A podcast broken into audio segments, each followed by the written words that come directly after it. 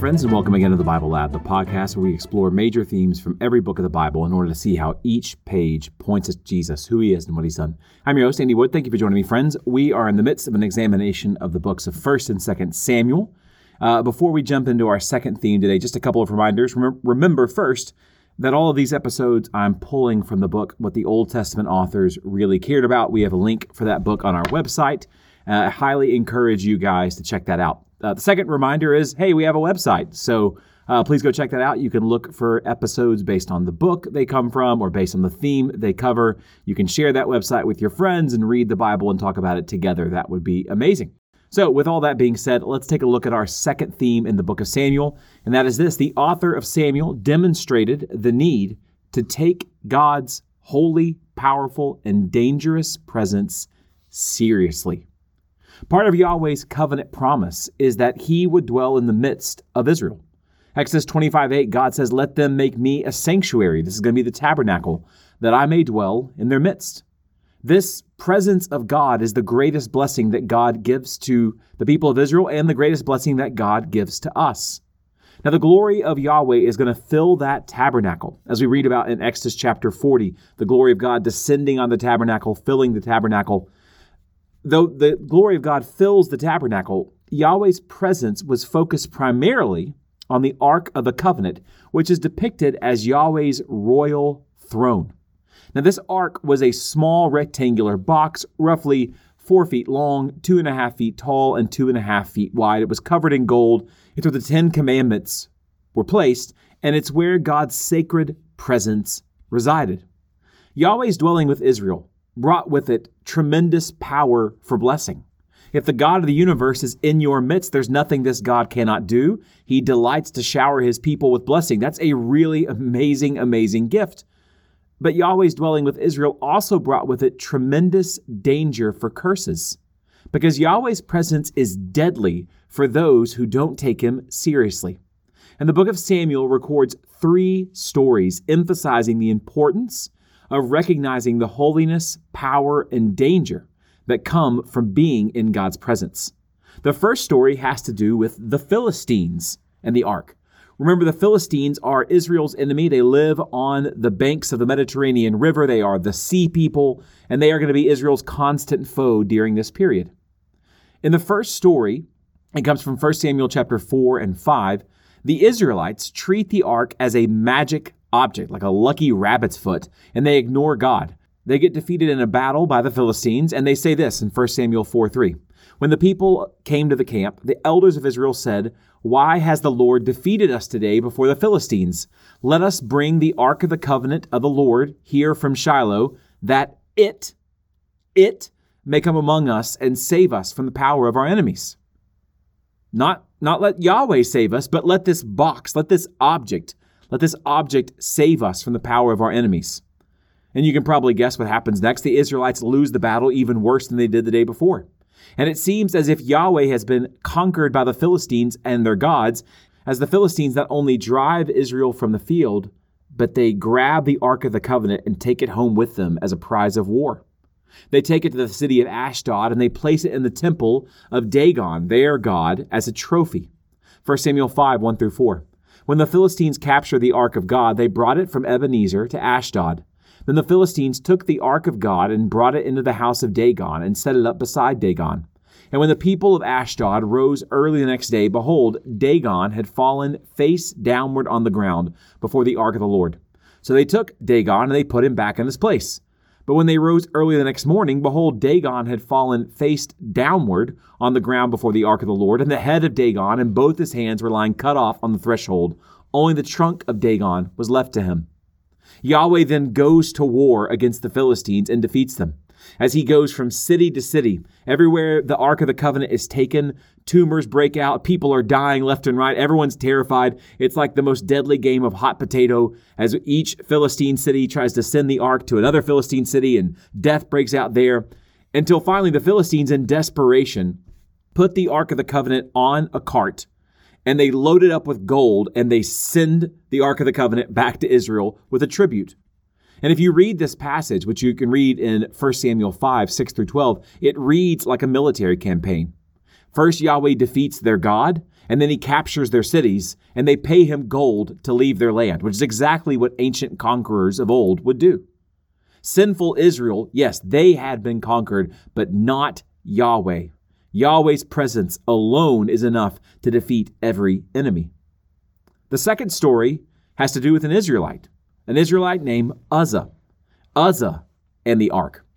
So we flash forward uh, several decades from that first story. David has now conquered Jerusalem and he wants to bring the ark into the city. This is a good desire. David is a godly man. He loves the Lord. He wants to bring the ark into the city. It says in 2 Samuel 6, 1 through 4, David again gathered all the chosen men of Israel, 30,000.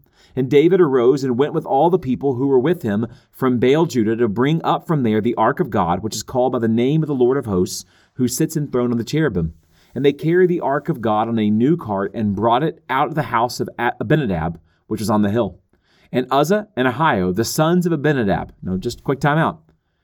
Uzzah and Ahio and Abinadab are all Levites. Keep that in your mind.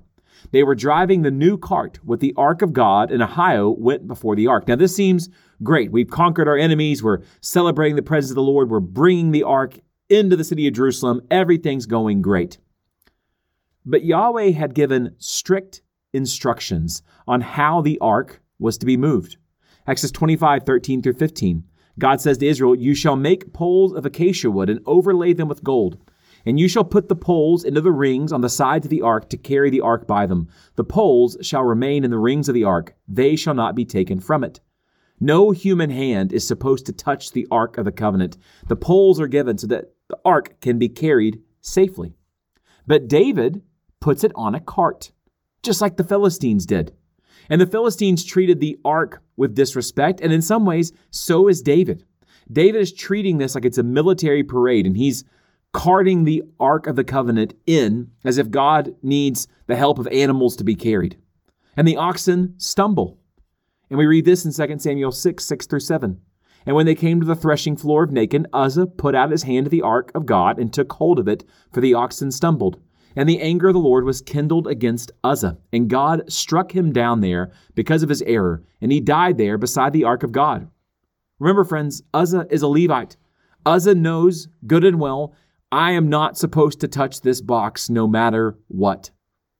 Yahweh is here stressing the power and danger of his holy presence. Not even the king, not even King David, could ignore God's commands, and everyone was going to be held to the same high standard. Thankfully, David learns his lesson. And later we read in 1 Chronicles 15 that David tries again to move the ark, but notice the difference. And the Levites carry the ark of God on their shoulders with the poles, as Moses had commanded according to the word of the Lord. So we've seen the Philistines in the ark, we've seen Uzzah and the ark. One final story to emphasize the danger and potential blessing of Yahweh's holy presence, and that has to do with David in the ark. This story comes from towards the end of David's reign. David has sinned with Bathsheba, and he has brought sexual sin and violence into his family. And David is on the run from his son Absalom. Absalom has started a rebellion against David, and many in the nation had turned against David and allied with Absalom, and David is running in fear. He gets out of the city of Jerusalem, and the faithful priest Zadok brought the ark out of the city to come and be with David. The natural conclusion is that, okay, well, David's the king, he's God's anointed, the ark should go with David. But David sends the ark back into Jerusalem. Now, this strikes us as odd but David is the first person in this story to truly understand what the ark means. David understands the ark is not just a box, the ark is the throne room of God, and everywhere God is, he brings his holiness with him. And David realized that his sin with Bathsheba and his sin with his sons had damaged not only those relationships, but his relationship with Yahweh. And David didn't know if it was safe for him to be in Yahweh's presence. Just like with Adam and Eve in the garden, the consequence of David's sin was that he was driven away from the blessed presence of God.